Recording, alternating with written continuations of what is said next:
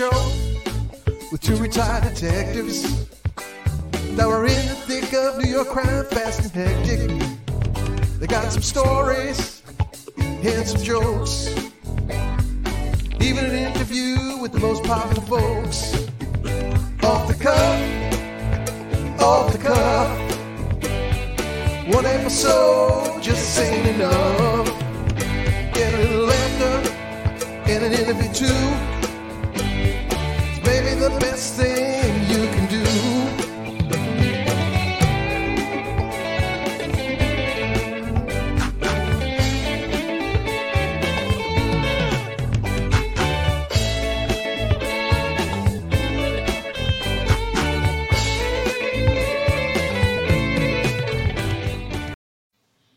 Wow, that's pretty cool intro there, huh? I'm liking it. It's the first time that I'm seeing it while I'm on the uh, on the show. And who are those two handsome guys at the Oh end? Oh my God! Uh, you know, they seem like they're actors, but they're not. They're just r- actually real police turned uh, podcasters. You know. Yes, yes. So, folks, welcome to Police Off the Cuff, Real Crime Stories. I'm your host, Bill Cannon. I'm a retired 27 year veteran of the NYPD. And with me today, and on most days, is my co host, straight out of Brooklyn, retired NYPD detective Phil Grimaldi. What's going on, Phil? Well, I want to give a shout out and a salute to Angie on that uh, promo that uh, the the uh, the open actually that was pretty good. I like it, and uh, yeah, impressive. I'm uh, I think we're growing a little in that direction, and uh, it shows that we're uh, we're not just sitting around uh, BSing, so to speak. Well, you know, I told I told everyone I had to. go- I went live the other day uh, with with Joe Murray, and I told everyone that you were off to Atlantic City, offering uh, Moe Greene to buy him out of his uh, casino. and you He know, people, deal. He didn't take the offer, so he might be needing new glasses real soon. you know, Phil. Sometimes people don't get that joke. That means they're not as old as us. You know, they're, yeah, yeah. they're not yeah. Godfather aficionados like us. Yeah. But uh, Go watch ho- The I- Godfather and see who Moe Greene is, and you'll figure it out. I, I was hoping they would appreciate that joke, but some of them, uh, some of them obviously didn't get it. So we're going to be covering the um, Gabby Petito case. Um, the more we dig into this case, there's, you know, there's not new things going on every day, but there's a lot of stuff to analyze, uh, even though it's not brand new. Obviously, what we would appreciate to know about is what's going on in the hunt for Brian Laundrie what's going on in regards to the evidence? How come the autopsy results uh, haven't been released released as per cause of death of, of uh, Gabby Petito? Ourselves, retired law enforcement, just like the public and the people that we serve out there, we would like to know some of these answers. However, it seems to be being held very close to the vest, and we're not getting much information. Yeah, Bill, uh, that's been a little bit uh, troubling to me. That uh, the cause of death was obviously homicide. We know that uh, the manner in which she was uh, killed and um, you know that caused them to come to the conclusion of homicide still hasn't been revealed, and the body hasn't been released to the family, which I think is uh, actually uh, quite odd. I don't think I've ever seen that more than a couple of days that the body's held. I'm sure there's reasons for it. Uh, they're digging in on the investigation, and uh, whatever their uh, reasoning is to hold the body, maybe they want to uh, conclude more extensive examination and testing.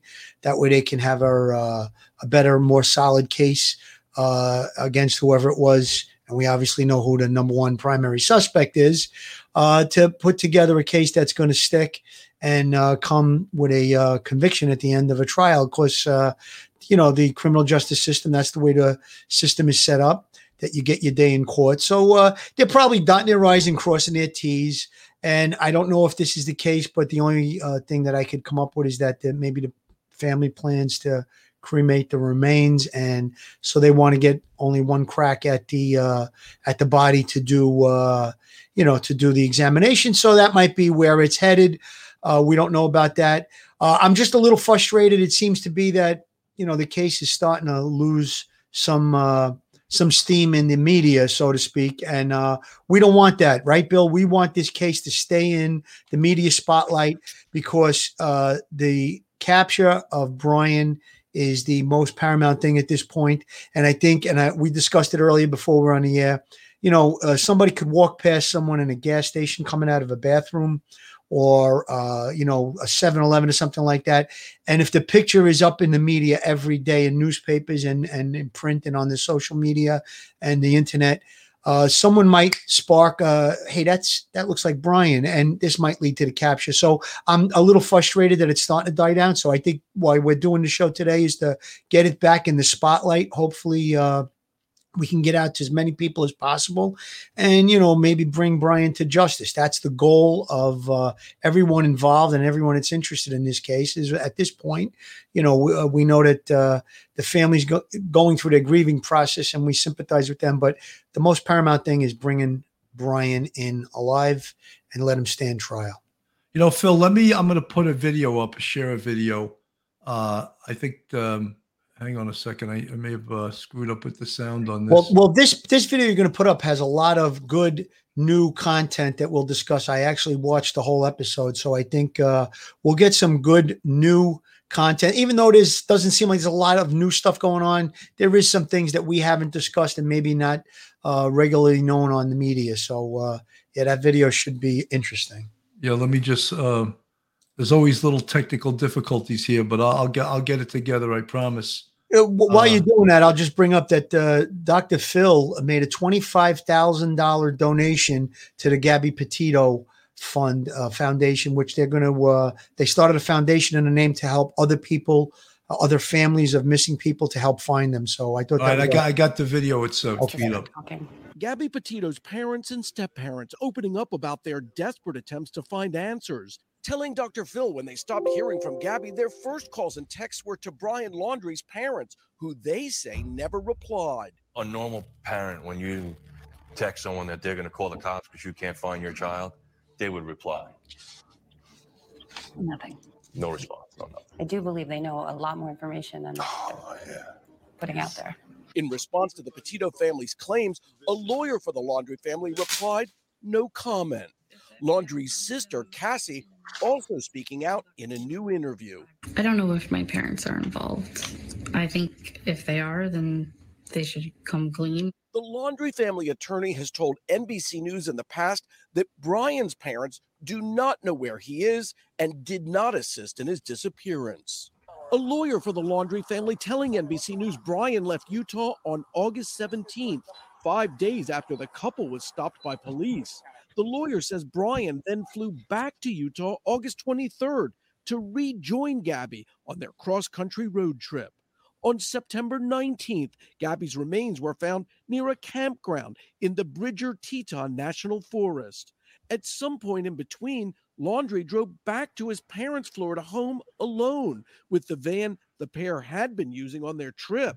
Gabby's family believes Laundrie is still out there. They have one simple message for him. Turn yourself in. Turn yourself Turn in. yourself in. Turn, Turn yourself, yourself in. You're only making it worse for us and for himself and for his family. Let us have some closure. Petito's family revealing Gabby and Brian used to camp and hike along the Appalachian Trail, especially in the North Carolina woods, now being combed by local authorities after several people in the area called into the Haywood County Sheriff's Office, believing they'd spotted Laundrie. He was acting funny. And I wasn't sure about what he looked like. And then I got, I went and parked and pull, pulled up the photographs of him.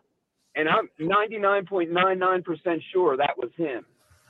Kerry Brian, Laundrie's sister spoke out again about her brother. She has a message for him. What is that? That's right, Hoda. Uh, she told NBC News in a quote, we're here for him if he needs us, and we just want the right thing to be done for everybody's family. Meantime, this comes as the Petito family attorney alleges that Brian Laundrie used Gabby's bank card for that trip back home. The authorities say they have been unable to confirm that the card he used for that travel was indeed Gabby's.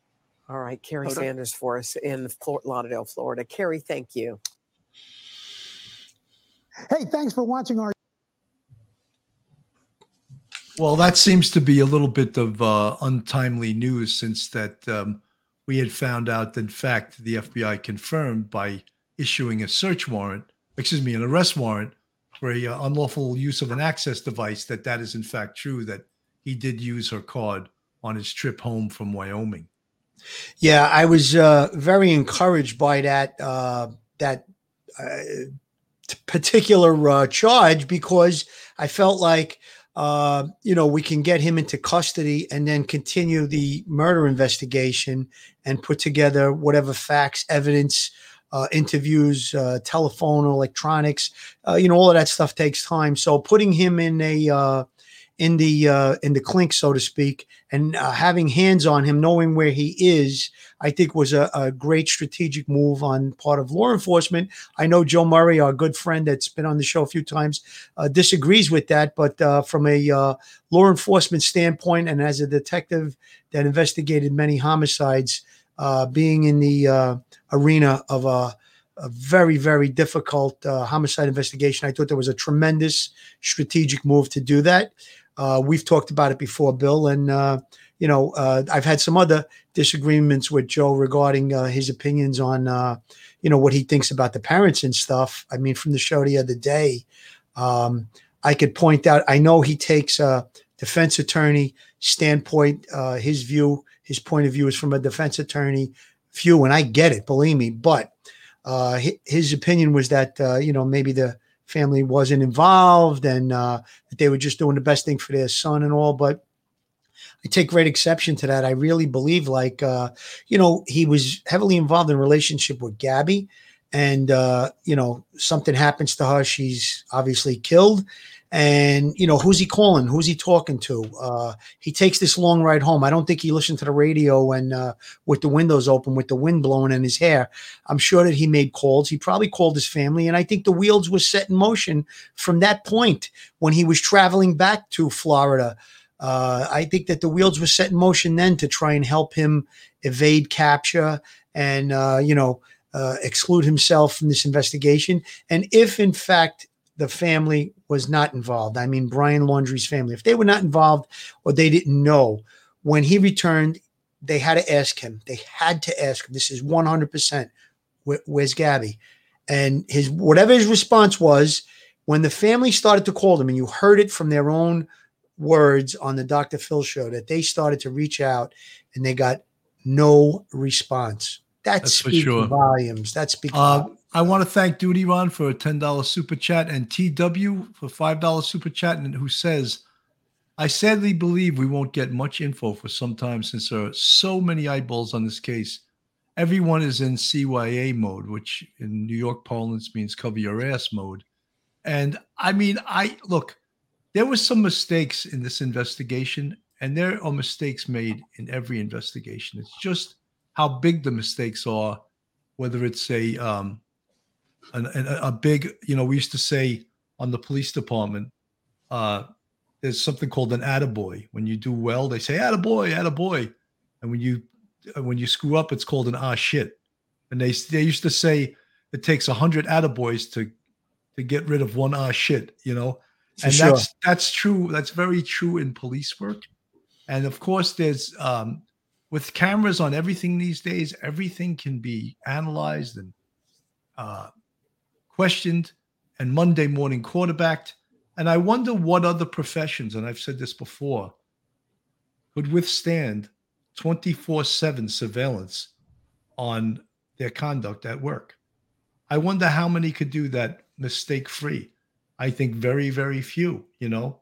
And the police do have a camera on them 24 7 and they have many people uh, critiquing the work that they do every single day, you know, and you know, as I said before, and I can I know you can't compare being a surgeon to a doctor. I mean to a cop. Right. But, but surgeons across this country are doing thousands of operations every day.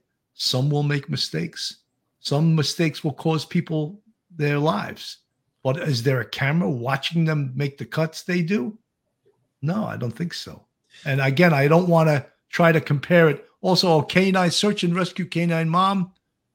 Do you guys think they're doing what U.S. Marshals did with Tom Sharkey murder indictment? Thoughts? I'm not familiar with that case. Uh, you Phil? am No, I'm not familiar with it, but uh, I mean, U.S. Marshals probably are going to have a, a hand in this uh, fugitive enforcement trying to locate him. So I'm sure whatever um, you know assets that are out there to help uh, th- those things are being utilized. I'm sure. I, I- was uh, actually saying to Bill earlier before we went on the air that I'm a little bit perturbed. You know, uh, I'm I'm a little dismayed that he hasn't been found yet. I mean, of course, there has been a, a tremendous media uh, spotlight on this case, and his pitch has been everywhere, all over social media. I believe on the Dr. Phil, Phil show, they said there were uh, over, uh, well over a million hashtags. I think uh, up to a billion hashtags. Gabby Petito. So there's definitely tremendous spotlight on it. It seems to be, you know, less uh, in the last couple of days. That's why I think we want to get it back into the media, and hopefully uh, we can bring him to justice. But uh, I think uh, as much as can be done is being done. I would I'd be very confident in making that statement. U.S. Marshals, uh, state police, FBI. There's there's very very uh, very much you know a lot of law enforcement involved in this investigation at this point, trying to hunt him down. The manhunt is is is great. It's great. You know, Phil, I just want to mention something. And uh, besides Joe Murray, who's our good friend and an attorney, a defense attorney, former police officer, we also had Judge Patricia DiMango on this case. And you and I take it as a given because we're from the law enforcement perspective. We take it as a given that Brian Laundrie is involved in the murder of Gabby Petito. In fact, we take it almost as a given that he did it. Yet, we're, we're taking what we call in law enforcement as circumstantial evidence indicating that to us. Uh, and I'll just go over a few pieces of circumstantial evidence. The the um, well advertised and well documented August 12th argument where the Moab police pulled them over, and there appeared to be signs of domestic violence going on, and they separated them. No one was arrested. Uh, I believe it was days later, Brian flew home back to Florida. Initially, no one knew that. He stayed for a period of time and then he came back. He goes back on the 27th, and I'm cutting, I'm not, there's other things happening in, in between this. On the 27th, they get in a big fight inside a restaurant. That is earlier in the day of the day that she was allegedly killed, which we believe to be sometime in the early evening or later evening of the 27th. At some point, uh, I don't know if the whole hitchhiking story is true or not. Uh, that was also on the 27th. He returns back to Florida, arrives on September 1st, and mentions nothing about, allegedly mentions nothing about Gabby to his parents. For us, that's too much. We do not believe that. There's more circumstantial evidence. He drove her van back. He used her uh, debit card, which was called an access card. More circumstantial evidence. Because he used her debit card or access card, does that mean he killed her? No. But that he came back to Florida with her van without her, said nothing about does that mean he killed her? No. But for us, law enforcement officers, we look at that circumstantial evidence as pretty damn powerful. Thoughts? Yeah, I think I want to expand even a little further. He comes back, and the family decides he's been away for two months on a camping trip. They decide to go buy a trailer and take a camping trip on the very day that Gabby's reported missing. And, you know, all of these different things that are happening, uh, they're not what we would expect would be of the norm. What I mean by that is, is that uh, he Gabby lived with that family for two years. They go off on this trip in early July, and he returns September 1st without her. And business as usual. Life goes on. She- He's got her van, he's using her credit card. I mean, these are not, you know, norms. They're not normal to us. This is where we're going with our, you know, thinking. Uh, you want to call it circumstantial evidence. It's what's leading us to be suspicious of Brian Laundrie, obviously, and as well as his family. Look who Oh, uh, look, us. look who came in out of just can't hear cyberspace. Uh, you can't hear us. She's all the way from the Netherlands. She dropped in uh, Gisela. Oh, she's got something with her. Can you hear us, Gisela? No, now I can hear you. Hello. Oh, okay. How are you? How are you? I thought if you weren't doing anything and you had an alarm clock, what time is it in the Netherlands right now? Right now, it's 20 past 10 in the evening. Oh, that's not too bad. No, that's it's not too bad. That's you. You're probably in your disco outfit, getting ready to go out Right, and do some exactly. dancing. You know. Right, right, right. But you know, Gisela, I just wanted to say, and I think Phil would agree with this. You've done some really outstanding coverage with this, as far Thank as you. documenting it, and you you do a lot of work. And, Thank you know, you. I I, I, wish you, I wish you could do some of that work for me, and uh, you know, Right, do- right. and do some of the timelines and stuff. But uh, Right, I think you're doing some great work with this. Thank you so much. Yeah.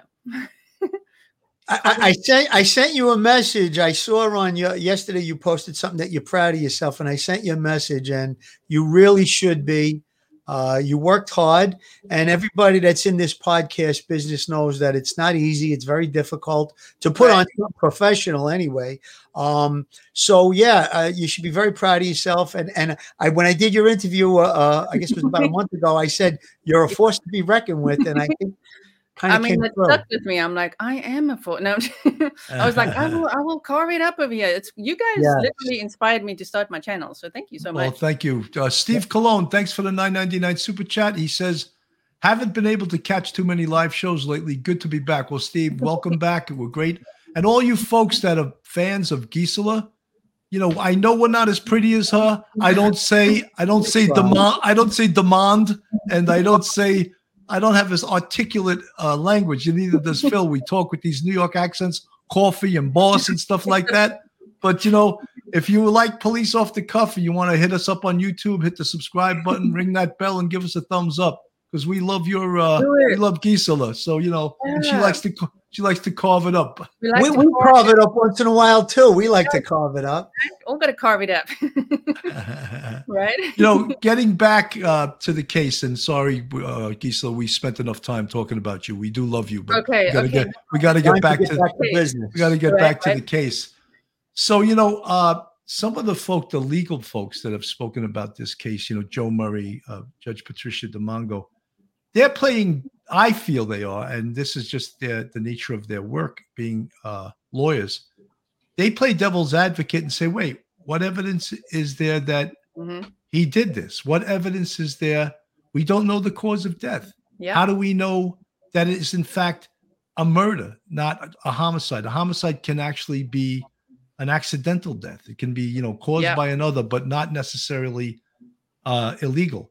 So they play devil's advocate and they'll say, "Well, show me the evidence." And but for me, a cop, and for Phil, a cop, all of that circumstantial evidence that I just enumerated Mhm. is super, super important to me. And look at Joe Murray's banging on the door already. uh, Joe Murray, I'm still leaving the door open on this bill. I love that you are bringing this up because past behavior is the best predictor of future conduct.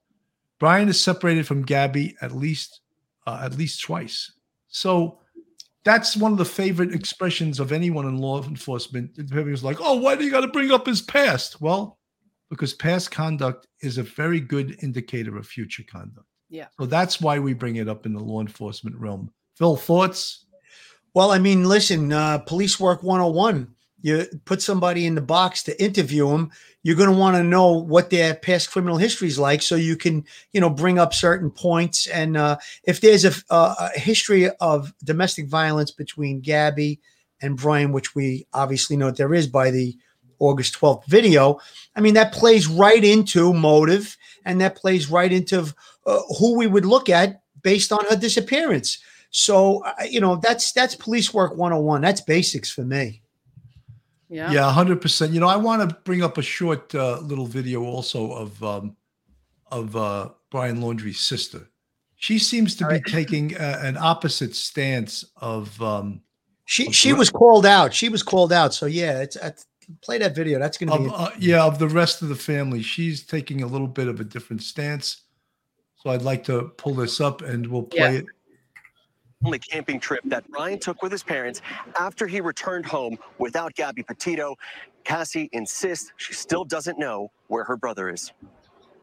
No, I do not know where Brian is. I'd turn him in. Overnight, Cassie Laundrie attempting to set the record straight, speaking out for the first time since Gabby Petito's body was found and her brother Brian was reported missing.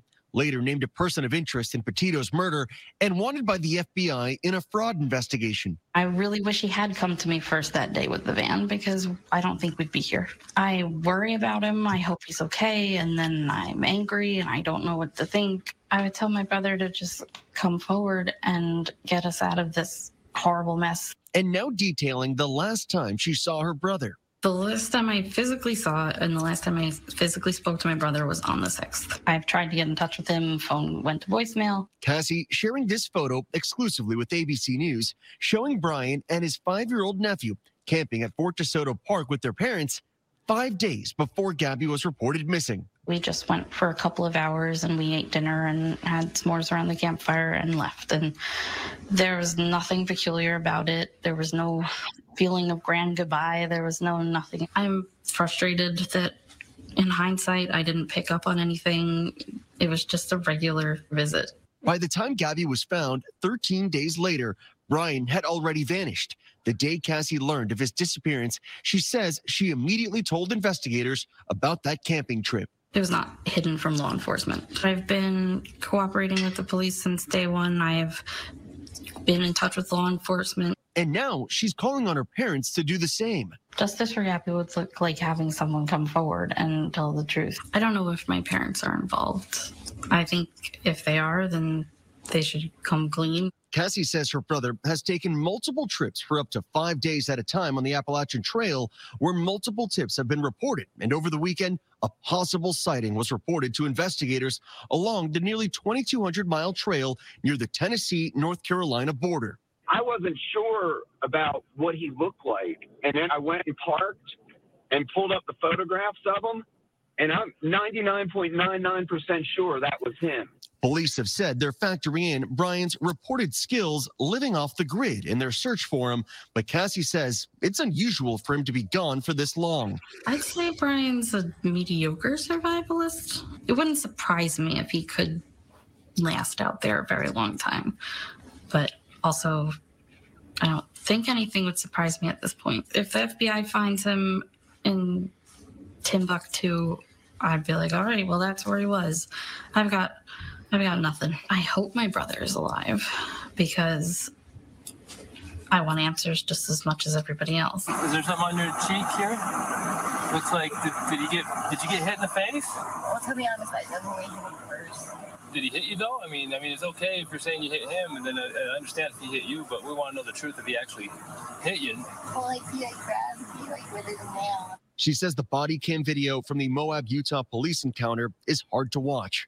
It's definitely painful to see everybody just be upset. It was pretty typical of them to um, argue and try and take space from each other, but people saying that they saw public domestic violence, I've never seen anything like that from either of them. Now she wonders if more could have been done. I definitely feel like if they had all of the 911 calls from the multiple people, they said that I think that it would have gone a lot differently and we'd be in a different situation. Cassie says she's as concerned as she is for her brother. She is mourning for Gabby and wants her family to know her heart is with them. I've been cooperating so that everyone gets answers. They deserve answers. Gabby's parents sending a message to Brian on the Dr. Phil show. If you truly loved her, you should turn yourself in. You know, I think you know it comes back a lot to uh you see people are still sort of blaming the Moab police for um Hmm. that encounter. Uh would it would a different reaction by them if they would have arrested someone would that have stopped the murder? Which again, we're taking for granted that Brian committed the murder. But that happened on the 12th and we believe that the homicide, the murder occurred on August 27th. So yeah, that's 15 days after the Moab police. Gisela, what do you feel about that? Well, I don't think that the police are trained to handle, say, you know, domestic violence cases like that. So I think they did their job. Maybe it was a little inappropriate to build a bit of rapport and be like my wife this and insert their own stories, but I understand why they did it. But I agree with what you're saying that it's 15 days later and we still don't know what happened. It could have been someone else. It could have been. I just find Brian's behavior after that really strange. That's what makes him look so guilty. Is what him and his parents are doing after this date of Gabby dying. That's very questionable. You know, but I, I question also. I know, uh, Gisela, you uh, made the statement, and many people make the statement that Yeah. the police aren't trained to handle domestic violence. What more could they have done on that scene? They spent over an hour at that scene. There were at least six to six to eight police officers there. There was a female police officer there. Yeah. They split them up. They interviewed them, re- re-interviewed them. They did. They at the, that point had access to the nine one one calls, which we at that time didn't. Yeah. So what, uh, from a civilian's point of view, and because Phil and I have been the hundreds of these domestic violence incidents, from your point of view, what did they do wrong? I think it's just um, obviously putting Brian up in a motel and Gabby taking the van when she said she wasn't comfortable with that, even though it's her van. I understand why they did that. But in domestic violence cases, separation becomes the most dangerous time. That's like to separate them that way without checking on them the next day, which I don't know if they did or didn't. That's dangerous. If you say, we're going to check you in and we're coming here at eight in the morning and we will check how you guys are doing and what the plan is, that could have helped. But just to separate them and say, like, bye, ooh, that was so dangerous. Even though we know that 15 days later, as you say, that is when a homicide occurred, according to what we know. But it's like the separation part is dangerous in domestic violence cases because then let's say if if Brian was a an abuser, that's when the resentment really builds and the rage and the control gets even worse. So I think it's just that, you know, handling that separation know- process. You know, I, I don't think that police officers are not well trained in domestic violence. Yep. That's one of the things that we learn in the police academy. And then what you would call on the job training when you interact with, uh, you know, family disputes are very common. Uh, Yeah. At least they were for me in the NYPD. I mean, you could go on four or five a tour, uh, sometimes more than that. But the point is that everyone now is saying it's very dangerous to separate them. That's what we're taught in the police academy to separate uh, two people that are, you know, they're hot and, and they're they're excited, and sometimes that gives them a time to calm down, reflect, and maybe figure out how, you know, maybe listen. I've said it before. Sometimes police interaction accelerates. Uh, domestic violence, and sometimes it de- uh, decelerates domestic Yeah. violence. So you really don't know. And what you said, Dr. Phil said the same thing on his show when he had the families on. He said Yeah. that you know it's it's a dangerous thing. I mean, he may have recognized, you know, he's obviously a psychologist. He's had uh, extensive, extensive training, and he may have picked up on some things in Gabby's posture that day that me, we as police officers might not be so well trained in. But I mean, you know, you can't have a social worker or a psychologist riding around with you in a radio car all day for specifically, you know, domestic Yeah. violence calls. So, I, I mean, listen, and listen, I'm not trying to, uh, you know, I'm law enforcement. I have blood running for uh, blue blood running through my veins. So I am definitely biased towards law enforcement, but I'm going to be very objective here and say that they went the extra mile. Like Bill stated, he pointed out they brought in a female police officer. They did a Mhm. separate interview with her, separated from Brian, and they they they queried her numerous times. Did he hit you? Did he hit you? You know. So what the information they were presented with that day and what they did they, in New York City, it would have never gotten as much time as it got. It just wasn't. There's too many calls. They would have gotten maybe half that time. And I don't know Mhm. how far, depending on the individual offices that responded to the call, I don't know how much time they would have, uh, you know, spent on this particular call. But I think they went above and beyond. They did what, you know, listen, I, I said to Billy earlier, if we had a do over, if they had a do over, they would Yeah. definitely do it over, knowing what the result was going to be now and put him in handcuffs. But, you know, it's not a perfect world. We don't have that luxury. I, I- I think to put blame on them and say, well, if you guys would have done this, this girl would be alive. I don't think we could really No, say that. no, I- no. I, really don't think we Uh. Jamie Pimentel, uh, great, great question, great comment. Exactly, Sergeant Bill. The police can do uh, domestic violence job is separate. All parties get every part of their story and spa- statement to gather the facts, then determine whether to call and file a report. Or, you know, I had mentioned uh, early on in this case, and I had thought not privy to all the information in real time. I had said because I've been to hundreds and hundreds of uh, domestic violence calls, and I was the boss. So the buck stopped with me.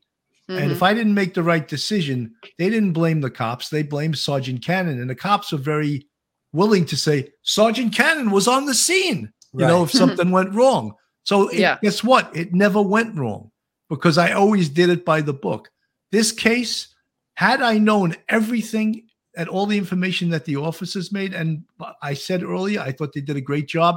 However, I didn't know about the call about Brian smacking her. Mhm. And guess what? After the investigation, I think I would have locked both of them up. Right? Yeah. Yeah. Yeah. Because there was evidence that she hit him across the face with a phone. He had assaulted her. So t- really, it's sad that I would have to do that. But Yeah. now, because of all the the the light that shined on this case Mhm. and all the people Monday morning quarterbacking, I would have made sure I did it right. And how could anyone criticize me? Oh, the sergeant came on the scene. He Mhm. interviewed everyone. He talked to all the officers, and his decision was to arrest both of them. Yeah.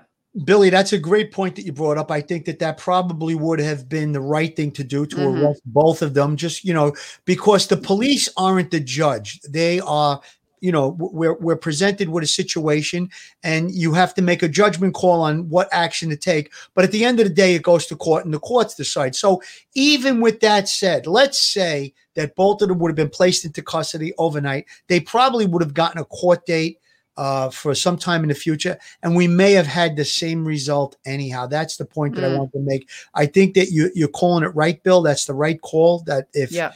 Maybe both of them would have been uh, arrested. Listen, it could have decelerated it down to a point where she went home to Long Island and he went back to Florida, and none of this would have happened. Or it could have been the same result. They hooked up again the next day or days following, and uh, you know the uh, domestic violence starts accelerating. Something sets off one and the other, and and then uh, you know you have the the same result. So we really don't know. Saul, uh, I, this is a pretty good comment. Police should have noticed that the victim was joking and laughing, and she was almost in a panic attack. Didn't add up. You're talking about Brian was joking and laughing. However, if you noticed, he was over apologizing. In my police experience, whenever someone over apologized, the next thing I did was pull out my handcuffs because I felt they were. Ever hear of that term playing possum? Yeah. I almost felt that that was akin to that. That Yeah. he was playing, you know, he was apologizing for breathing. Oh, I'm sorry, I hit the curb. Oh, I'm so. Oh, Yeah. sorry about that. Yeah. Oh, I'm sorry, Sorry about about, this.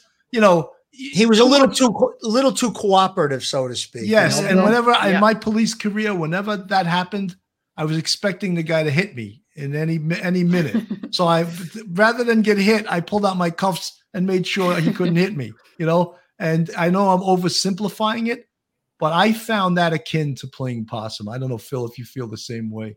Oh no, I, I definitely do. Yeah, he was he was a little too cooperative, and uh, and also he made uh, a statement that uh, they said something about having water, and the cop was going to go get it from me. He said, No, no, I'm okay. I don't. He didn't want them in the van. So listen, there's a lot of things we can dissect right now. We have the time to do it.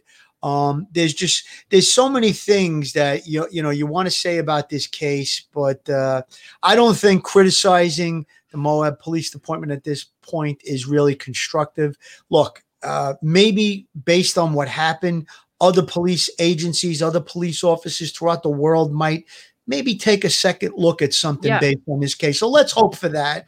Um, but to criticize them and, and point the finger at them, I think there's more criticism to be pointed at the uh, Laundrie family. I mean, based Yeah. on uh, the sister Cassie's interview, I mean, she's doing what you would expect family members or extended family members to do if something like this happened. And Yeah. you know, Brian's mother and father are not doing any of that. She she she offered condolence to the family. She said if I knew where my brother was, I would turn him in. And that's a hard thing to say. It's your brother and but you know, based on what's going on, you know, he's not walking away from this. There's no, you know, if he didn't do it, let's come in, work with uh, law enforcement. Let's have your attorneys and and and the investigation. You know, let the chips fall where they're going to fall.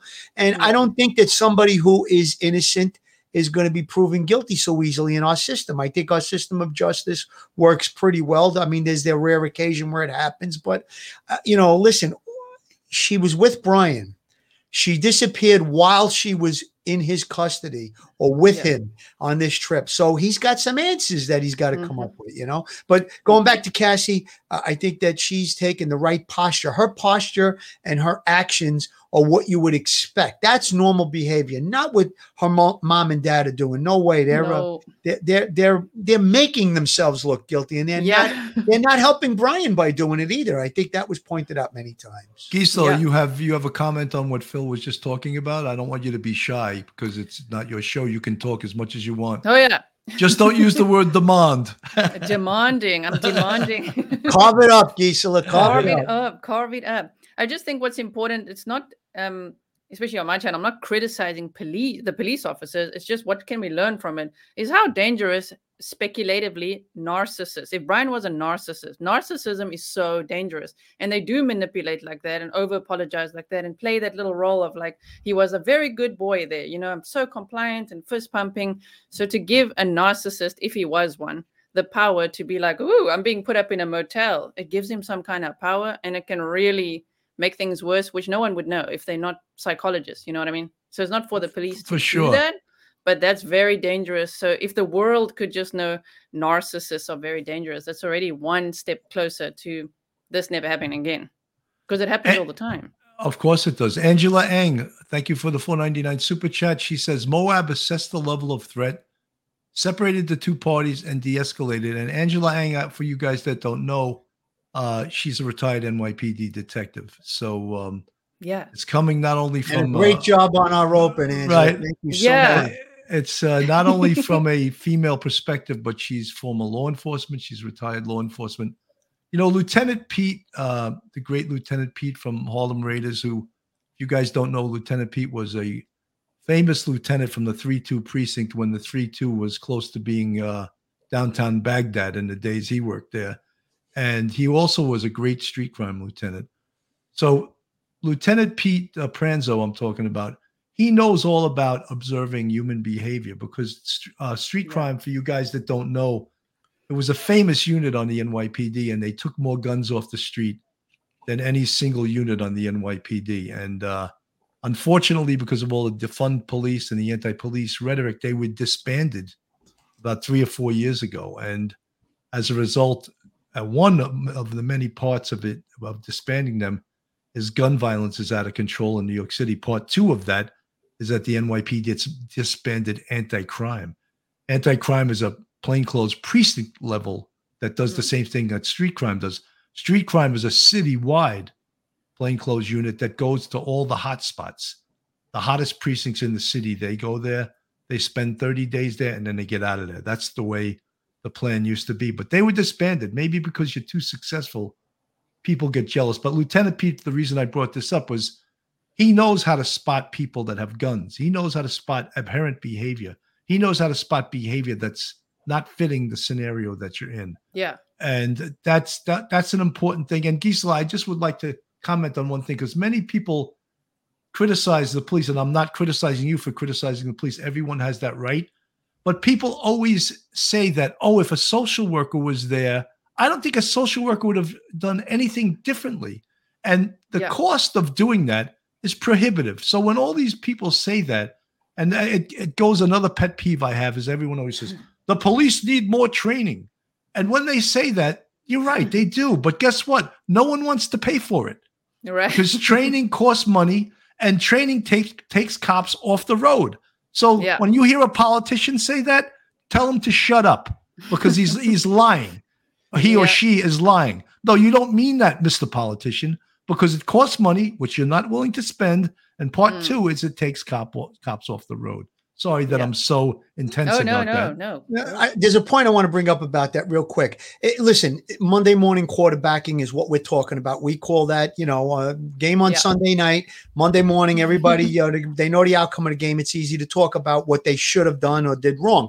Now, when you have a social worker interjected into a, a violent situation, those, let's say, two police officers ride with a social worker, they now have to worry about de-escalating the situation obviously. That's number one paramount you know, let's get rid of the violence, de-escalate it. But now they have to worry about that social worker. They have the safety of that social worker is in, is on- them. They have to protect themselves. They have to protect the two people that are fighting or whoever's fighting, and they now have to protect that social worker. That social worker is not trained in police tactics, so you have another component that the police officers have to try and protect. It's difficult. But Gisela, I want to say one other thing.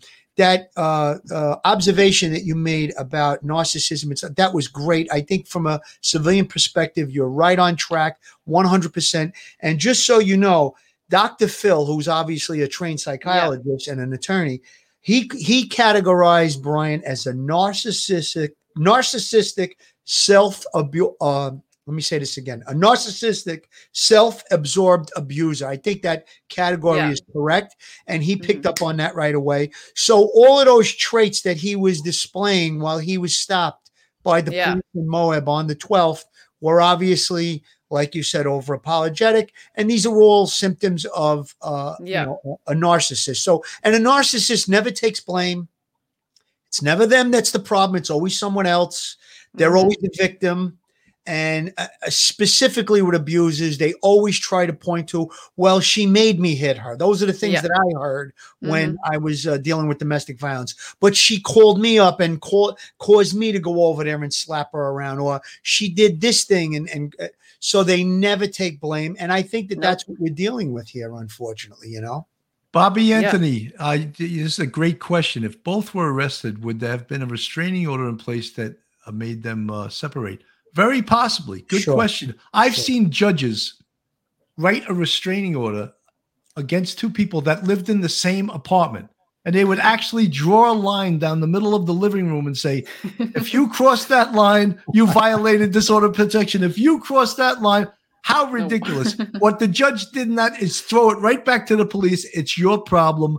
I wrote the order of protection, even though it's unenforceable and ridiculous. But they do write, and like for example, War if of the if you- Roses, it sounds like the movie War of the Roses, Bell. yeah. and if they wrote like an order of protection for this when they were traveling together in a van, how would that be enforced? You know what I mean? So some of this Yeah. stuff, you know, someone else in the chat said, uh, I was talking about how training costs money, that homicide investigations also cost money. 100%. And when I said that, I think police love training. Bring the training on. I would love to go to training, but guess what? They did not want to pay for it. So Oh, I mean, we man. could. They, they that's a thing that politicians use to when something goes wrong, they sh- they use the T word training. They Train- need more training. you know. right? Listen, the training, we did plenty of in service training in my time on the job. It would pop up periodically. A lot of times it was tactics or it was domestic violence or whatever it was dealing with emotionally disturbed people. So, listen, there's definitely a place for training, but I don't know that any more training. I mean, you saw them exhibit their training when they called on a female police officer to come to the scene and they did the interview separately. And then they even went into the the specific statute in the law that says must arrest if these things and they read through it and they discussed it. He discussed it with the sergeant. So i think all of those things were definitely done. And listen is there more training. You can always there's always room for improvement obviously. And listen if there was something that we could improve on it would have saved gabby. I would love to to talk Right. about it and and and you know implement it. But uh and i think there are things that are going to be learned from this. It's you know there's always something that come out of a bad situation and uh you know but uh you know th- there were some other things i'd like to talk about bill that i learned from watching the episode uh, the, the second episode of dr phil. Yeah. Uh, uh, Jim Schmidt, wh- which was uh, Gabby's stepdad, he actually went out to the exact location where Gabby's body was found, and they took a camera and they kind of went on the trail to get. Now, uh, as we know, the Bethunes actually filmed the white van on the side of the road, and the body was found about 200 250 yards away. And it was not an easy trek. There was uh streams that you had to get over and it was actually they showed um like logs that were placed over the stream to get to it and so you had to do like a balancing act to get over this little stream and stuff and he described the actual spot and they showed it where her body was found and it sounds like it was actually a campfire Yeah. was um that was uh probably there was a campfire there, and a, he believed that there was a tent set up in the spot where yeah. uh, Gabby's body was found. On the screen, on the We screen is the video of them finding the Florida van. I just wanted to show you guys van. this. We're, we're also getting the the uh, audio, Bill. I don't know if you meant for the audio to be on. Yeah, yeah. the van was Okay. completely dark. There was nobody there, so we decided to continue on our way. Yeah, the van looked like it was pretty much uh, kind of abandoned. We figured maybe they were out hiking or they were just chilling inside. There was no doors open. You know, it was just um, just kind of you know neat to see a Florida plate. You know, on the other side of the country is not something you see all the time.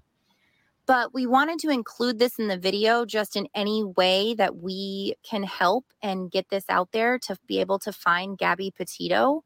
So if you could share it, if you know anything, um, please don't hesitate. Yeah, we're as we're coming up on it, we're approaching it up here on the left hand side. This is most definitely Gabby Petito's Ford Transit van. It's kind of wild, like it's saying a little bit because we drove past. We actually weren't able to find any sites, and we ended up driving back through, saw it again, but here it is on the left. So And I slowed it down so you can possibly see it a little bit better.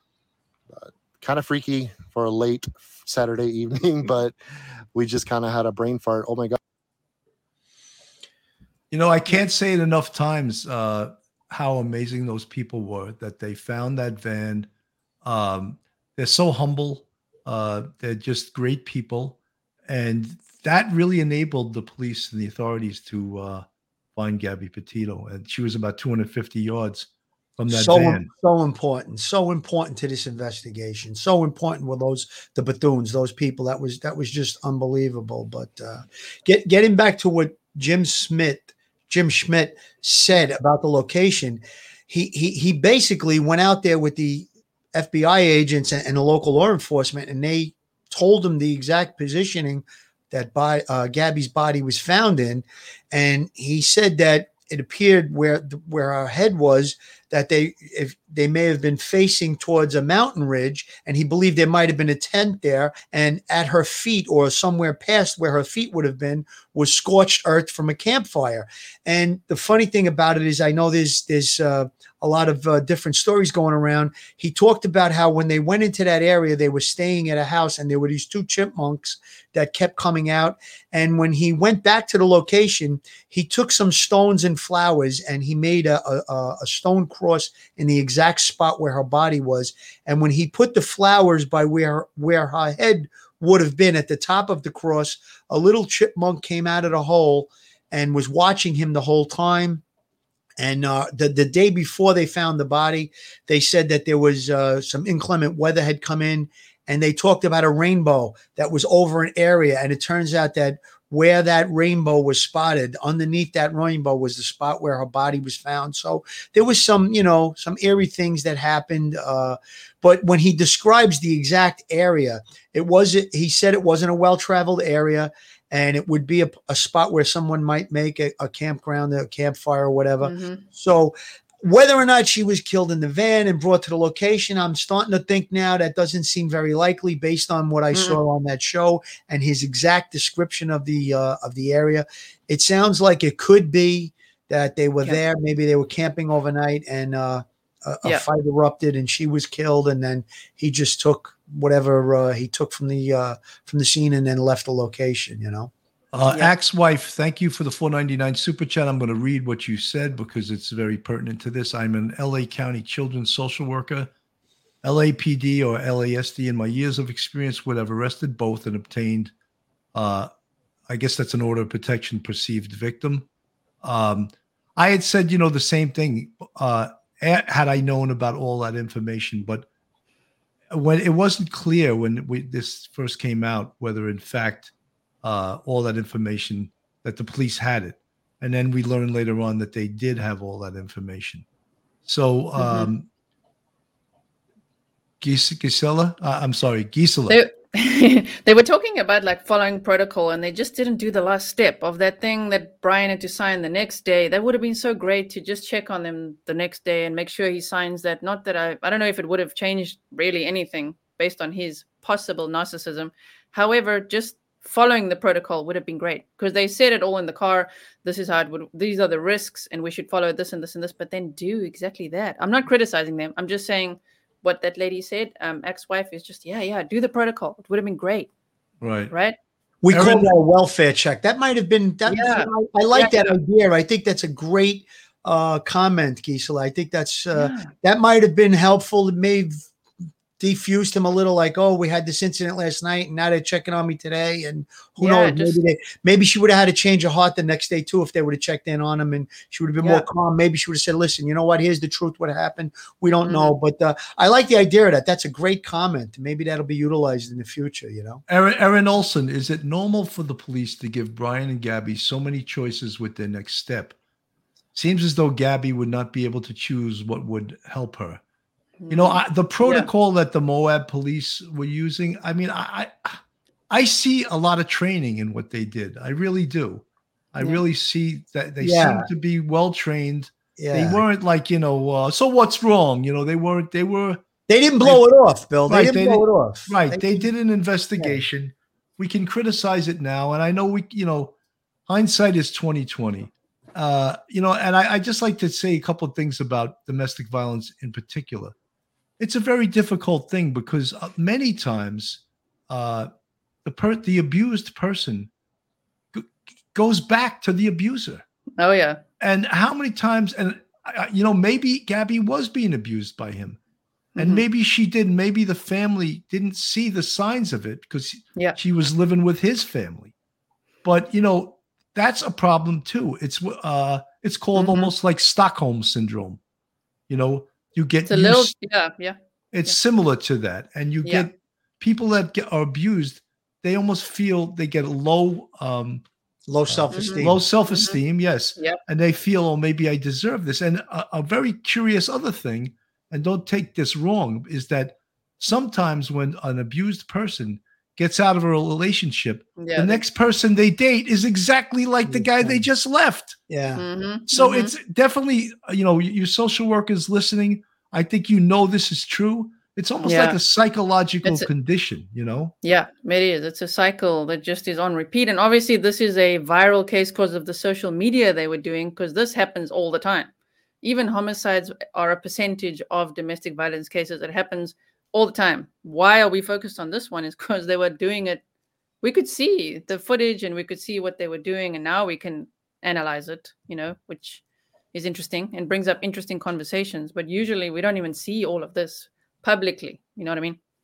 No, it's, uh, you know, we actually, uh, be, myself being in homicide, uh, in my last 10 years on the job, I was in homicide. And one of the things that we definitely noticed that was the policy of must arrest definitely cut down on the Oh, yeah. amount of domestic violence homicides Yes. because yeah. someone was getting arrested jump street day one and then the judge was issuing an order of protection and there would be follow-up by family court or criminal court if necessary Yeah. you know family court of course is to keep the family together and try to counsel criminal court is to punish the offender Mhm. so there was follow-up with that and you know it definitely did cut down on the amount of domestic violence murders and that's 100% Yeah. for sure I think this case will help a lot of people in the future because it opens up such conversations. Because, as someone there said, I was an airline pilot before, and no one knew how much women are being abused until I'm not saying I said something, but there was a conference, yes, and I did put up my hand and raise the conversation, and every woman in the room said that they were being abused by other colleagues.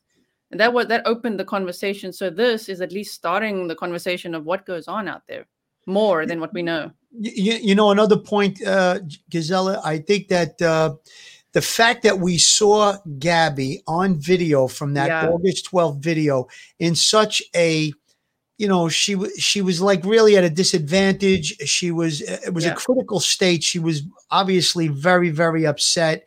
And i think that's what brought so much attention to this case as well. Like you said there was a social media component. Of course they were uh you know they were going on social media and they were posting all their different movements and Yeah, stuff. yeah. but we saw her at such uh, I can't think of the right word. She was such at a disadvantage. She was so upset.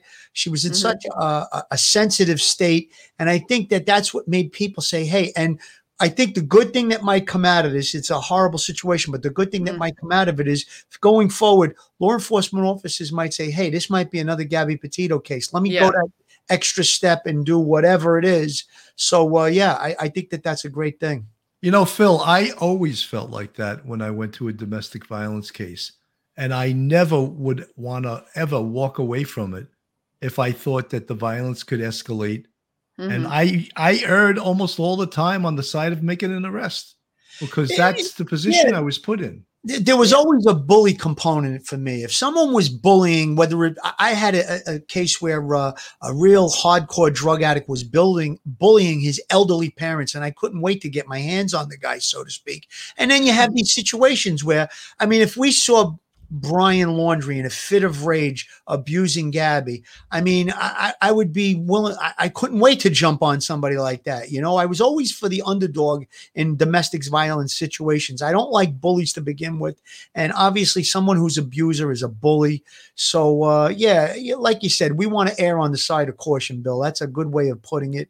And Yeah. uh, unfortunately, it didn't work out in this case. But let's hope that going forward, uh, you know, all law enforcement across the world are going to maybe uh, take a double, uh, a, second look at something, and maybe you know, uh, separate them. And then what Gisela, uh, Gisela brought up, check on them the, the next day to see if Yeah. uh, they're still okay. You know, if they're still in a maybe a, a more relaxed and a calm state, and they can go on their way now. You know. You know, it's Yeah. it's funny. Like I think that's a great idea, and like, but the and someone in the chat said family court is hell.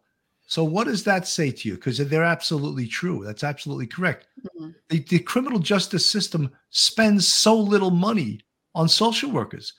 Hmm. Wha- social workers are paid the worst salaries of any profession, and many times they need to have a master's degree. To And they're apply overworked. The, the caseload. Oh, they're they're overworked. So what does that say about these same politicians that talk about training? They're not Mhm. paying people who really need to be paid and to Right. be you know because they're very important in that whole spectrum of the criminal justice system. Phil, I just want you to do a quick read of this. Sure. Joe Murray, a good friend of police off the cuff, back and better than ever. Have you found yourself in a jam? Are you in need of legal counsel in the New York area? Do you need a victim's advocate? Well, Joe Murray is your man. He's not only an experienced trial attorney, he's also a retired 15 year member of the NYPD. He knows both sides of defense. His website is jmurray-law.com. That's jmurray-law.com. His telephone number is 646-838-1702, 646-838-1702. Or you could email Joe at joe at jmurray-law.com. That's joe at jmurray-law.com. Gisela, I wanted to ask you a question because I know that you do an unbelievable job on timelines. I could never ever confirm that Brian actually got a ride hitching. That story was out there, but it was never confirmed by law enforcement. Did you, in fact, confirm that? And what were the dates of, of his hitchhiking expedition? On the there? 29th, um, Miranda Baker picked him up at Colter Bay Village. That's what she said, and dropped him off right there by Jackson Hole Dam. And then the next one, which I can't remember her, her long name, John, Jean, something, another lady also dropped him off at the entrance of the camp. That was all on the 29th. But is that possible? And then to be home in Florida on the first? I think it's possible based on what I looked at in the map and how long it takes. I think so. A lot of It, it- it would be saying, it "Yep." would be a long straight drive. I don't think there Yeah. would be many stops. He wouldn't be able to stop overnight and continue uh, and and make that make it back to Florida in that time frame. It would have to be a straight drive. But it sounds to me now. Just think about this: if she was killed on the twenty seventh, it sounds like a panic move. He was leaving, then Yeah. he goes back. It, it could make sense. I, I'm sure that you know the law enforcement uh, authorities that are investigating this case are looking very closely at that because it does sound like a panic move and maybe at that point he reaches out to the family and they say come back with the van or so who knows but it does sound like that's possible i would really like it to be confirmed 100% but i guess Mhm. uh, the best we have is what you just told us You know, Gi- Gisela, we don't put anything out there unless it's confirmed by, and I'm not criticizing you, I'm just saying us specifically. Yeah, yeah. Unless it's confirmed by law enforcement or some other time, like if there's video footage of it or some other timestamp like that. Because there's lots and lots of rumors on YouTube, as you know. Yeah, of course, of Uh, course. and lots of witnesses. Yeah. Yeah, lots of witnesses that didn't witness anything. Gigi, why wasn't Gabby taken to the hospital considering how highly emotional she was?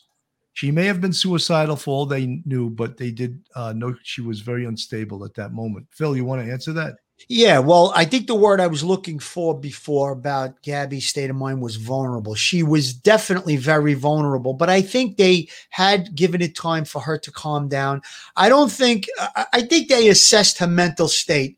They didn't think she was emotionally disturbed that she needed a trip to the hospital and an examination by a medical professional, or else they would have did that. They would have called an ambulance, had an EMT check her out. I don't think that that was what they came out with at the end of whatever uh, int- interdiction they had with her. It doesn't seem to me, and and again, I wasn't there, but I did watch most of the footage that's out there of that hour long interaction with her, and I don't think she was suicidal. She was definitely having a panic attack at one point. She was very upset. She was vulnerable. I think all of those adjectives definitely describe her state of mind. But I don't think that she was in need of medical assistance or an evaluation. Uh, I could be wrong. I'm not Dr. Phil. I'm Detective Phil. But uh, yeah, I, I think that, you know, do, do you agree, Bill, what I'm saying and, and direction yeah? I mean, I think, look, there's always a way that uh, the New York City Police Department, sometimes when you couldn't uh, make something criminal, you would do what was called you'd EDP somebody. Right. and you'd bring him to the hospital as an emotionally disturbed person and that they, they would be uh, evaluated by medical personnel and in a way being, being brought to a hospital in new york city was almost like what the one person in the chat just said about family court but worse to be Yeah. evaluated in a new york city hospital by an emergency room personnel Psych was- wards are, uh, right, was no nice was no fun Yeah. and again all of those areas of the system they don't spend enough money on it so they're not I'd like really- to hear what. Now I'm, I keep screwing Yeah. up. your name, I'm sorry. Gisela, what you think about her mental state? What do you, what's your opinion on it as a civilian? I honestly believe the one question that must go forward that everyone needs to ask is if you see someone who's exhibiting sta- a state of fear, because they'll be like, "No, I'm fine. I'm sorry. It's everything's fine." That's fear, and I've been in that situation. And I don't mean to spill the trauma on here. I call it spill the trauma, like spill the tea. But I've been sexually assaulted, right, a few times. But the point is, either walking with the person before the time and seeing police officers, you're kind of like smiling and looking and you're terribly scared. But if someone asked you, Are you fine? You'd be like, Yeah, yeah, I'm fine. But your face is showing like, I'm not fine. If one person asked me, Are you scared right now? I would have said, Yes, I am so scared. Like, please help me. So, one question I wish that everyone could go forward asking if you see someone looks, a man or a woman, like they look a little weird, afraid, are you scared? is a very powerful question because it would have helped me so much in the past. Because when you were someone like that who's really abusing you and is about to abuse you and telling you they're about to, you feel so scared. You just don't know. And you would make excuses and say, don't worry about it because you don't know what to do. And in that state, you don't know who to trust. Even police officers in that fight or flight state feel like they're about to assault you too. So if someone says, Are you scared? It really helps you go, Oh, okay, they actually care about my protection. And it will really help. So if they had asked Gabby, Are you scared? I really feel like she may have, I'm not sure, but may have said, Yeah, I'm really scared right now. Could- you know it could just gisela that's that's That's, that's a great, that's a great comment, a and great I'm point. sorry for you, Gisela, that that happened. But I think you just, you just, what you said was very, very powerful and smart too, and very smart. Thank you. Uh, Gisela, the other thing, um, I worked a lot with special victims because special victims uh, was in the same building as us. I was in homicide; they were next door, and since I was a boss, sometimes I'd have to go out with them on on major cases.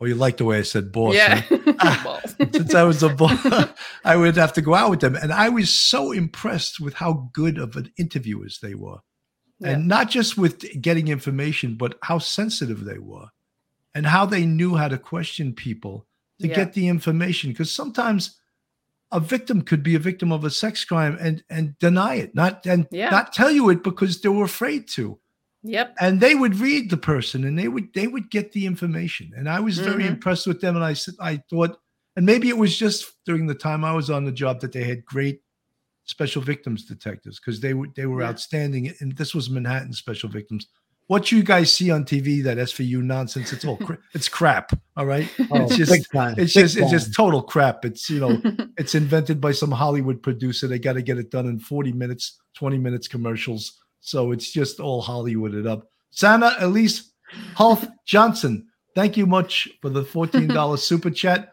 You know, thank everyone that's listening today. I think we got some really outstanding information today. I'm so glad that Gisela dropped in. I didn't know if she'd be in bed sleeping, snoring at this hour, but Never. I, I wasn't sure what. And I know she never sleeps, so I had thought there was a good shot that she would show up. And Gisela, I'm so happy Right. that you did show up to give us, you know, the female perspective on things. And not that I think that's always necessary. I found that, you know, in in working with special victims and some great Yeah. interviews, I found there were some males that were just as sensitive uh, with female victims, and uh, you know, but it's a lot of times just being female is something that can It helps, but I'm Yeah, telling you Yeah, one yeah. question. If you say, Are you scared? It's an opening conversation and say, Has this person abused you or sexually assaulted you? It made me talk a lot when people ask me that. You know, if if they ask me, it was very rare. But if they ask me, I'm like, Oh my word, this and this and this happened. And then you just tell them everything because you're like, Whoa, they actually are asking me about my safety.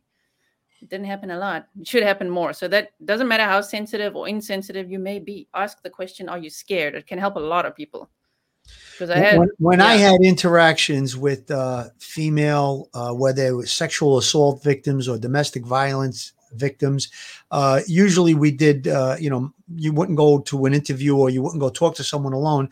And, you know, I wouldn't take exception to it if that person started to click with my partner or vice versa. So if I started to, you know, feel comfortable or, or uh, I should say the victim felt comfortable with me, I would excuse my partner or he would excuse me, whatever. And it doesn't have, sometimes, you know, you, you make the call right from the jump. You know what? We think a female uh, detective or officer might do a better job of interviewing this person because of the circumstance. That's what we would do. But uh, like you said, but you really brought up such a great point. I don't think, from my memory, if anybody actually asked uh, Gabby, "Do you feel? Are you in danger? Are you? Do you feel like you've been placed in danger? Do you feel uh, worried about your safety? Are you unsafe?" And she was definitely vulnerable. You could see her state was a vulnerable state of mind. But I think that that's key. You brought up such a. We really learned something good today on the show, and I'm so glad that you came on. That was Absolutely. really important. Uh, Lynn Ann, there's a big problem in the connect with victims and police activity. Victim advocates are not employed by the police departments. There should be someone hired full time or on call victim opinion. You know, those are some of the recommendations that they've made in um, police reform. And um, I think it's being taken into consideration on some police departments. Again, it comes back lots of times to that evil thing called money, you know, Yeah. and uh, The root no of all evil. Yeah, the root of all evil. No police departments getting look. They're they're defunding police departments. So you think Yeah. the first thing on their mind is to hire advocates? I, that's probably the last thing Nope. on their mind. Yeah. You know. Yeah, that's a, that's a difficult call, and like I stated earlier, you now have to have a, a, a person present with police officers that would probably need, you know, tactical training because you know these these domestic violence cases uh, when you walk into a situation where two people are arguing i've had a situation where uh, we opened the door to an apartment on a domestic violence call and it was on christmas day and there was a guy standing there with a big giant knife and we coaxed him to put the knife down. He threw it down. And then as we started to calm things down little do we know he had a steak knife secreted in his bathrobe and he nearly stabbed my partner. So you know you have a situation like that. So if it's me and my partner we have bulletproof vests on we have guns we have nightsticks we have mace we have all these different you know a taser. Now you have a person that doesn't have anything and now you have to worry about their safety. So it's not something that's going to be put uh, social workers with all the police officers that respond on every domestic violence call. It's not practical that you can do that and utilize it it would take great training Yeah. and it would take great expense as bill noted hmm Yeah. You know, Joe Murray. I'm going to read this, even though I'm going to take Yeah. a lot of. I'm going to take a lot of. uh Read it. I want to the chat. reply. uh, Ga- all right, Gisela, you Yeah, can yeah, respond to this. Gabby was not scared or intimidated by Brian. She was the one who hit Brian so hard that Brian hit the curb when the police car was behind them. That's not the actions of a scared and intimidated woman. You want to answer that, Gisela? Firstly, it's allegedly that she did that, right? Right. We don't know. That's the story they both told that she hit him like that. But that is the possible actions of someone in fight or flight mode. However, I like the question and I like the challenge. and saying then ask any of them, are you scared for your safety? It doesn't have to be just Gabby. Ask Right. any person because I was scared before, right before and after being abused in separate situations. And you would say you wouldn't be taking shots with the captain if you're scared. I did. I took shots with the captain because I was terrified. You do anything you say that he will say, and you just follow whatever he tells you to do, and you you look like you're having a great time, but you are scared. So I'm just saying sometimes when you are scared, the actions don't match up, and it's not for people to sniff out. But a question, "Are you scared?" would really help sometimes. Now, Gisela, you're referring to you were an airline pilot, the captain Yeah. of of the Yeah. airline, and you and you're also referring to when you said you took shots, you meant liquor. Yeah. Yeah, yeah. drinking- liquor drinking shots. shots, Like he was trying to get me as drunk as possible because he said, I am going to assault you tonight. This is just what's going to happen. And I'm Wow. like, whoa, you know, and he retired wonderfully. And when I told the disciplinary guy uh, uh, two years later, he said, it's because you're hot. I'm like, you that was the, that. that was the answer. That's crazy. That doesn't help. That doesn't help. I yeah. think that's uh, that's really shows a perspective from a victim. Right. That's I mean that you you actually were going along with it because you were so frightened and you continue. That It's that like really says something. And uh, yeah, I I, I, So I think I have a better understanding of victims now that you said that. You know, just a little just just ask Yeah. are you scared because if someone i've unfortunately been abused a few times because it's a cycle that does repeat but if you if someone asks me are you scared right now you look a little bit strange that is like yes please help me it helps so much that's the lifeline right there. yeah yeah, yeah. that's the I- lifeline I want to comment on what Joe said, and I get where he's coming from, but Yeah. I think, you know, from my observation of him hitting the curb, she says that when I saw the red lights behind me, I hit his arm. You know, that might have been him just reacting to, oh shit, I'm getting pulled over. Yeah. He might have been cursing at her at that moment. There might have been like a little bit of a struggle. You know, I don't know that that really says that she was an aggressor at that point and caused him to hit the curb. I'm not 100% on board with that. I do understand what Joe's saying. It does have some uh, value that it makes Yeah. sense. But I think, it, in my opinion, I think it was more of a volatile situation. Not a now the fucking cops are behind us. Excuse my language, Yeah. but you know what I mean. And she hits him and and uh, hits his arm. So I think that's probably in that moment of uh, anxiety, panic. Uh, you know, uh, he hit the curb. I don't think it was, but he immediately turned it around. He became mister Mhm. Apology and geez, I'm sorry. I didn't know I was speeding. and I didn't mean to hit the curb. And no, I don't want my water bottle. His narcissistic behavior took right over. Yeah. So Yeah. Joe makes he brings up a great point. I really wish he was on right now. He brings up a great point, but I think Yeah. it could be debated in both uh, what he's saying and what I'm saying. That maybe it was just a volatile moment in their argument, and you know, because think about it: if you're trying to drive and there's somebody next to you that you're actually arguing with, you may be cursing at or yelling at, or they're coming back at you. You could easily misguide uh, your driving and, and hit into a curb. So I just want to get to this. I want to get to this uh, super chat. Linda Sheldon, I'm sorry I missed this. Should the officers with the info given for a DV call have searched the van for weapons? Absolutely. 100% they should have searched the van for Mhm. weapons. Lieutenant Peter Pranzo mentioned that early on in this case. Yes. He's got that street crime mentality. 100% it should have been. They, they should have asked, is it okay if we search the vehicle? Right, because then And you if get Either one of them said Right. no, red flag, red flag, Yeah. red flag. Yeah. So- Um, and they probably would have agreed. So Lita Ru- uh, Randolph, first thing I was asked by police after I jumped out of a car from an abuser at a light and ran to them was, Does he have a gun or a knife? Well, I think that's pretty smart. very good police tactic. officers to ask that. Folks, also, when you're in the chat, I, I can't get to everyone, and uh, you, people accuse us of just reading the people that give us money. Sometimes, you know, you're attracted to that, but I do read other people's uh, uh, statements in the chat, and uh, there's been some excellent, excellent comments in the chat tonight. Uh, yeah Christine Harmon, as someone who was assaulted on numerous occasions and the victim of DV, I have great empathy for those who suffer at the hands of another. You know, Mhm. 100%, no one should be in that situation. No one should be bullied. No one should ever hit you. No one. I used to, I taught college for 10 and a half years, and I taught it at a inner city college. And I used to tell all my students that, and I knew that I was speaking to people that were, were, uh, that were being abused, and I was telling, Mm.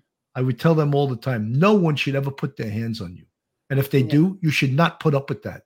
You should report it to Mhm. the police. You And- know, and, and it goes both ways, Bill. I just want Yeah. to say that whether it be man, woman, uh, girl on girl, man on man, whatever it is, no one has the right to raise their hands to another. Uh, Yeah. I, I mean, almost under any circumstance, obviously to protect something, but in a, in a domestic situation, you don't have the right to put your hands on. You have a right to disagree or have an argument. That's all normal, but you don't have a right to inflict injury or pain or abuse someone else. I just want to make that clear. For sure. Medusa 21 years ago, I was in a DV. A DV advocate called my house. My abuser answered the phone. The phone advocate identified herself to him, knowing it was not me. That made Wow. that day into a nightmare for me. That's a hor- that person should be fired for doing Mhm. that. That's horrendous. That's lack of training, folks. We're coming up on an hour and 20 minutes. We usually don't like to do much more than an hour. I just want to remind you guys this is police off the cuff, real crime stories. If you like this show, please go onto our YouTube, hit the subscribe button, ring that Thumbs bell, give us a thumbs up. I can get great guests like Gisela all the way from the Netherlands. she came on the show. I think she flew her jet to the airport. I did. closest, I did. 'cause She's she's a pilot. She has no problem doing that.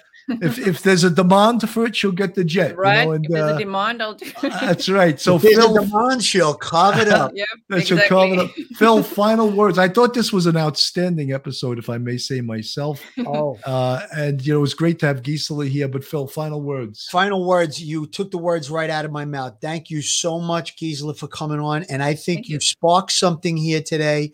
We had a lot of people. Now, a, a lot of people don't realize it, but we pay attention to that chat, or we try to. I know Bill has his hands on that for the most part when we do the show. I kind of glance over at it, but it's very important to keep everybody uh, on board. And a lot of domestic violence victims spoke out based on what you said today, Gisela, and I want to thank you. And you made such a great point about any officer anywhere in the world, just about if you get involved in a domestic violence situation, Yeah. those few little sentences that you came up with, do you feel safe? Do you feel in danger? I think that might be very helpful. That's throwing a life ring to someone who's in a situation like you said you were in uh, Yeah. and and I Yeah. think that that's great. Um, we came into this show today. I didn't know that you were coming on. I'm so glad you you did come on, and Yeah. we were we were kind of not that we were struggling. We were going to discuss a few things. There was some things that happened in the last couple of uh, days or a week Yeah. that were important, and I think one of the things I brought out right in the beginning of the show, we we touched on all the domestic violence stuff. Definitely, Mhm. no one should put their hands on on another person. But we also have to keep Brian Laundrie's face in the media. We have to Yeah. keep the spotlight on Gabby. Uh, real quick, uh, from the Dr. Phil show, the uh, Gabby's family, they started the Gabby Petito Foundation, and there was another search and rescue similar to Dave Rader's uh, Texas EquuSearch. It's called the Grand Teton uh, Search and Rescue. They've uh, recovered somebody else beside. They actually helped recover Gabby's remains, and uh, Dr. Dr. Phil was talking about making donations. I'm going to make a donation myself to both of those foundations, and. Uh, Again, thank you so much for coming on today, and uh, we'll be seeing Yeah. More of you hopefully. Gisela, Hopefully. fi- Gisela, final words. Final words. Hmm. I don't know. I don't ever say final words. I thought that's Phil's thing.